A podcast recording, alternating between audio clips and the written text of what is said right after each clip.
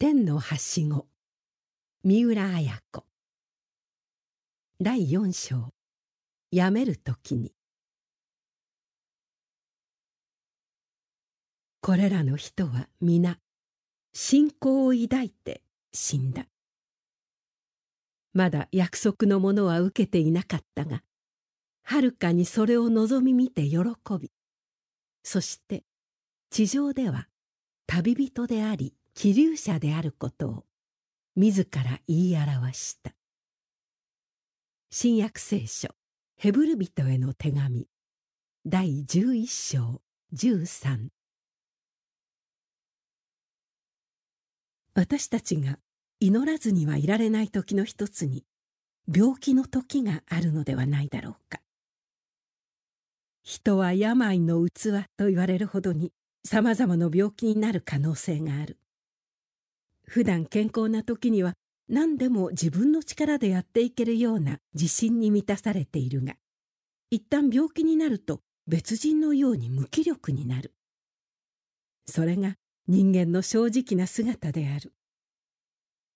何かに書いたことがあると思うが少し重い病気にかかると普段どんなに鼻っ柱の強い人でもまた仕事のできる人でも才能のある人でも高い地位の人でも金のある人でも気の毒なほどに気弱になってしまう。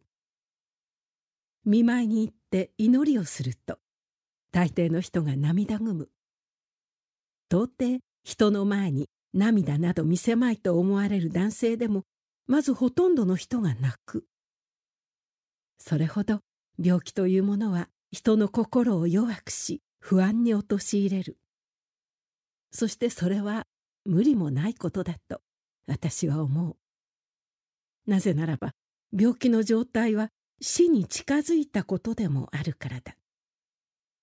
治らなければそのまま死ななければならない。それが病気というものである。病気によってはまさに合口を喉元に突きつけられているようなものでもあるのだ。今どんなに元気な人でも明日がんの宣告を受けたならどんな心境になるか。考えただけでも病人の不安焦燥は容易に想像できる。ただ病名によってそれが強いか弱いかの差があるだけで根本的には命を脅かされているという状態であることに変わりはない。私も13年間療養生活をしたので病人の気持ちはよくわかるような気がする。単に生命の危険を覚えるだけではなくそれだけで打ちひしがれるほどの重圧だが経済的な不安を持つ人もあろうし学業が遅れることに苛立ちを覚える人もあろう。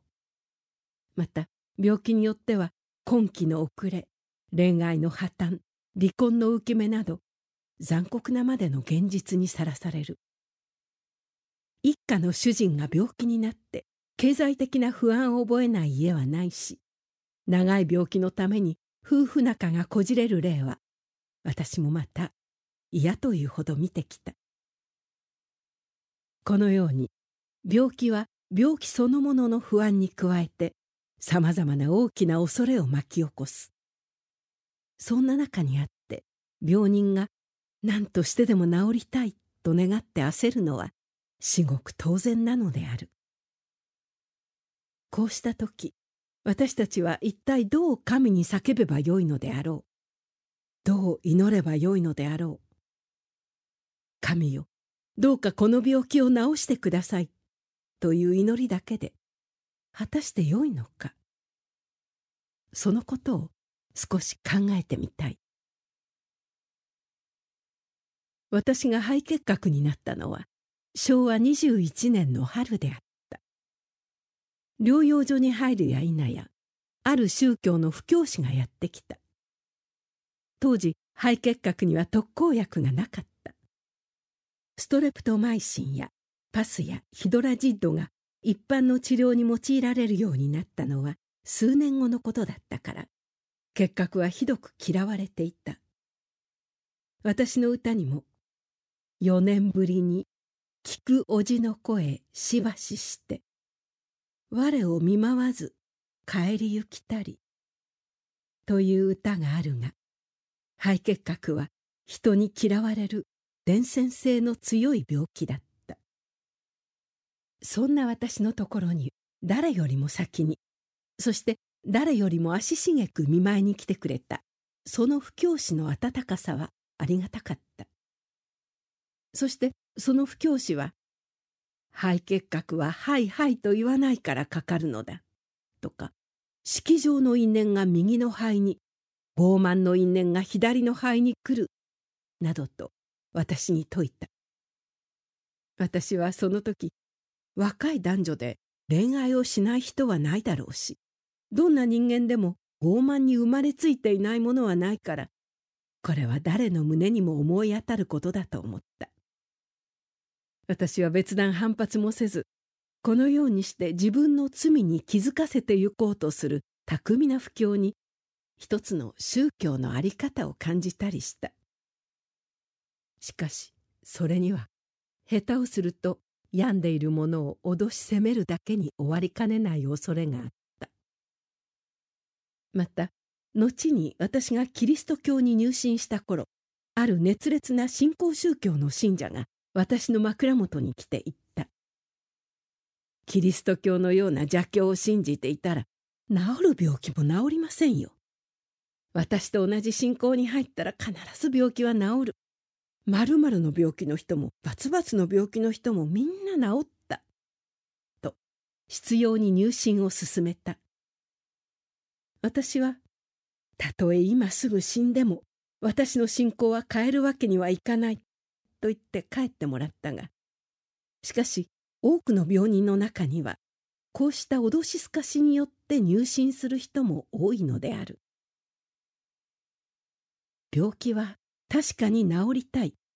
それは切実な願いだ。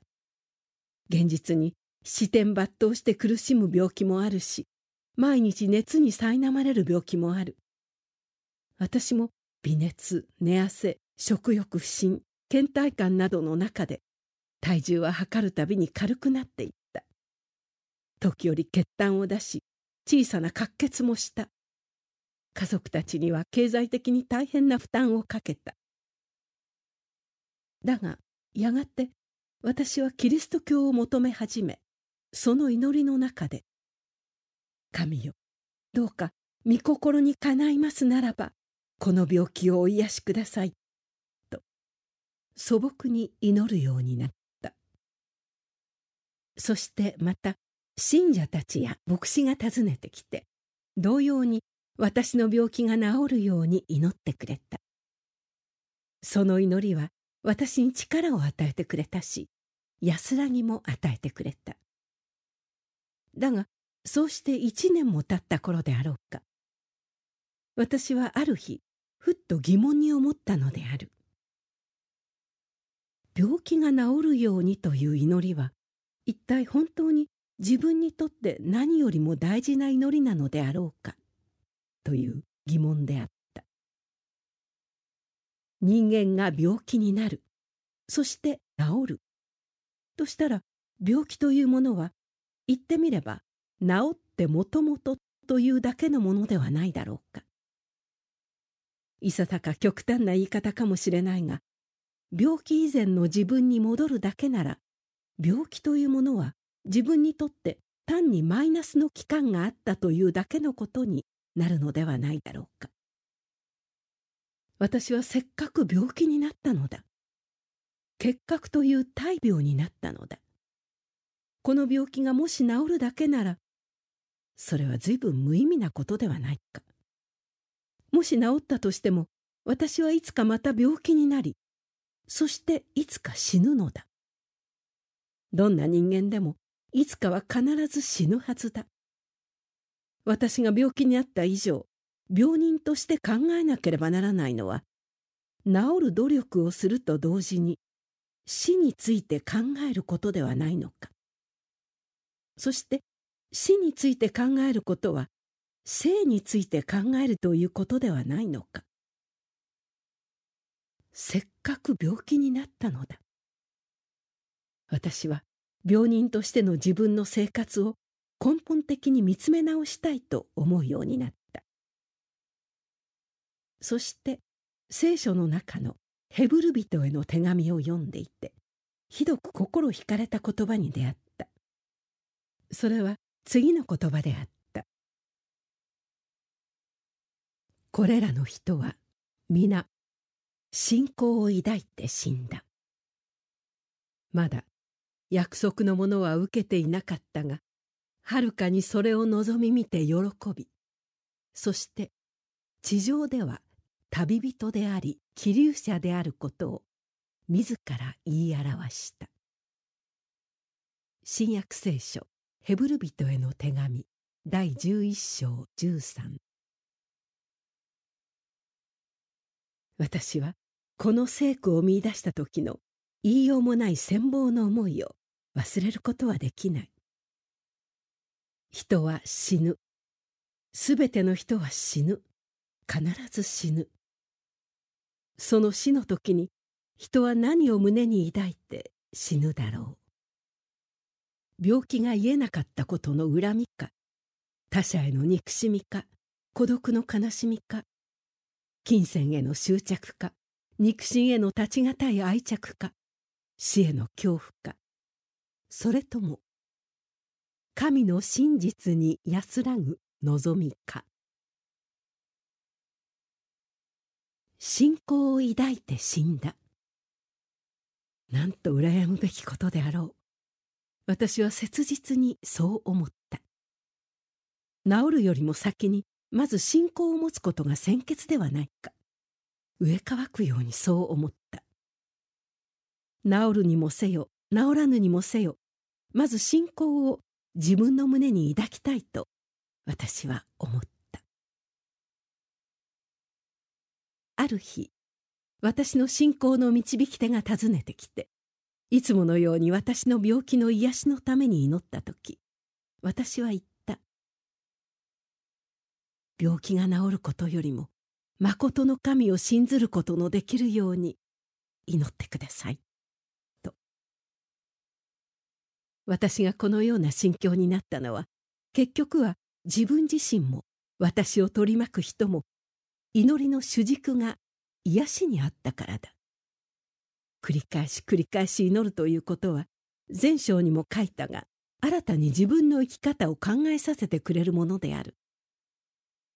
こんな祈りをしていてもいいのか？祈るうちに必ずそのような疑問に突き当たるものだ。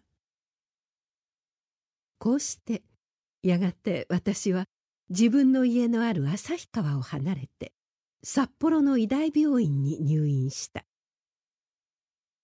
そして一年後に洗礼を受けたのだった。38度の熱が続き脊椎カリエスを併発して病状の思わしくない日が続いた時私は不思議に平安であった。幾人かの患者を受け持つ病棟の付き添い婦が私の面倒も見てくれた。ある時私は彼女に言ったものだった。もし私がこのまま既得になっても決して家の人には知らせないでね。死んでから知らせてちょうだい。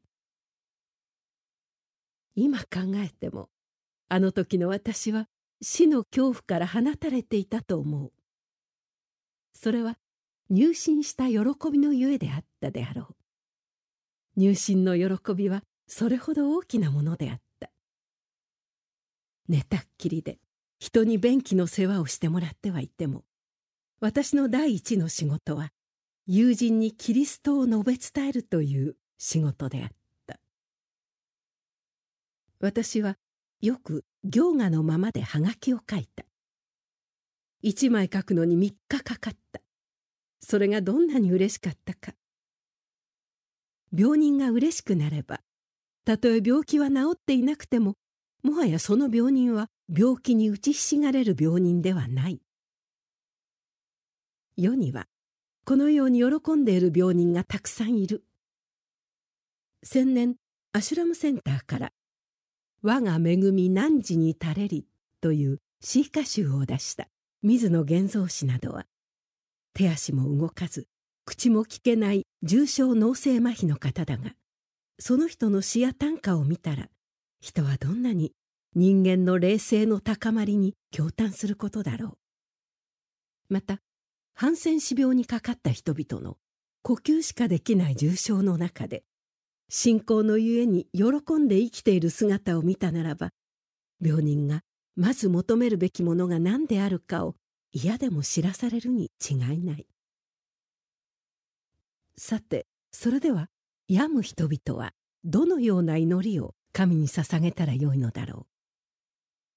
私は病気そのもののことを祈るよりも自分自身の日々の在り方を導いていただく祈りをより多くすることが大切であると思う。もともと人間は誰しも自己中心なものだが病気になるとその度が強くなる。家人を呼んですぐに来ないとイライラして怒ったり病状が悪化すると不安になって怒鳴ったり周囲のものを咎め立てしたり病人の周りがどうしても陰気になりやすい。そうした自分を見つめて素直に神の前に祈ってみてはどうだろう。神よ私は今日もイライラとして人に当たり散らしました。どうかそんな私を周囲の人たちを思いやる人間に変えてください。どんな小さな心遣いにも感謝の言葉を出すことのできるような優しさを与えてください。自分のために心配している人々に心の明るくなるような言葉をかけうる人間にしてください。などと自分の生活に即しての最も必要だと思われることを神に祈り求めたらよいのではないだろうか。病気の時に人のことなど思っていられるかと言われるかもしれないが病人でも人を笑わせるために冗談ばかり言っている人もあるし身動きもできないのに人の相談に乗ってやりいつも人に頼られる病人だっているのである。病気で学校や職場を休まなければならないとしても人間を休んでいるわけではない。いかに病気は気を病むと言っても体の病気を心にまで及ぼしてはならない。病床は自分に与えられた試練の場所である。自分を練り鍛える場所である。そう思って積極的に自分という人間を少しずつ変えていってみてはどうだろう。自宅療養の人は家人を慰め励まし入院加療中の人は周囲の病人医師や看護婦のために祈る。それができないことは決してない。無論大変な苦しみの中にあってはその余裕はないだろうが。しかしそんな中でもたとえ口に出すことはできなくても他者への思いやりを持つことはできる。重症の肺結核患者だったある女性が苦しみのあまり廊下まで聞こえるような声でうめいていたことがある。が彼女は見舞いに行った領友に「ごめんね。うるさかったでしょう」と謝ったと聞いた。彼女は間もなく死んだがその彼女の言葉はその後どれほど多くの患者たちの襟を正させたかわからない。そのような生き方を人はできるのである。もし病気が長引くだけでそれほど苦痛の伴わない人ならばさらに多くの人のために祈ることができると思う。同病の人のために福祉政治のために世界の平和のためにと祈る課題はいくらもある。あるがんの老人が毎日2,000人の人のために祈って忙しい忙しいと言っていた話を私は聞いたことがある。また日本には祈りの友の会というのがあって毎日午後3時には全国各地において病人たちが心を合わせて祈っているのである。この会の会長は西川静香という方でこの人自身何十年もの闘病の有志でありそのメンバーたちの中には今なお20年30年と寝たっきりの生活をしている人たちも少なくない。とにかく自分のことだけのために苦しみ悩みながら毎日を過ごす病人と全国の人々と手を取り合いながら励まし合い慰め合って健康人の成し得ぬ高い喜びの場を作り出す病人のあり方もある。水野源三氏もこう歌っている「毎日忘れずに」手紙だけで一度も会ったことがない。何年か前に一度会っただけで顔は忘れてしまったが主キリストに会ってからは毎日忘れずに一人一人のために祈る。まばたきしかできないような寝たっきりの水野氏の詩なのである。朗読中村恵子。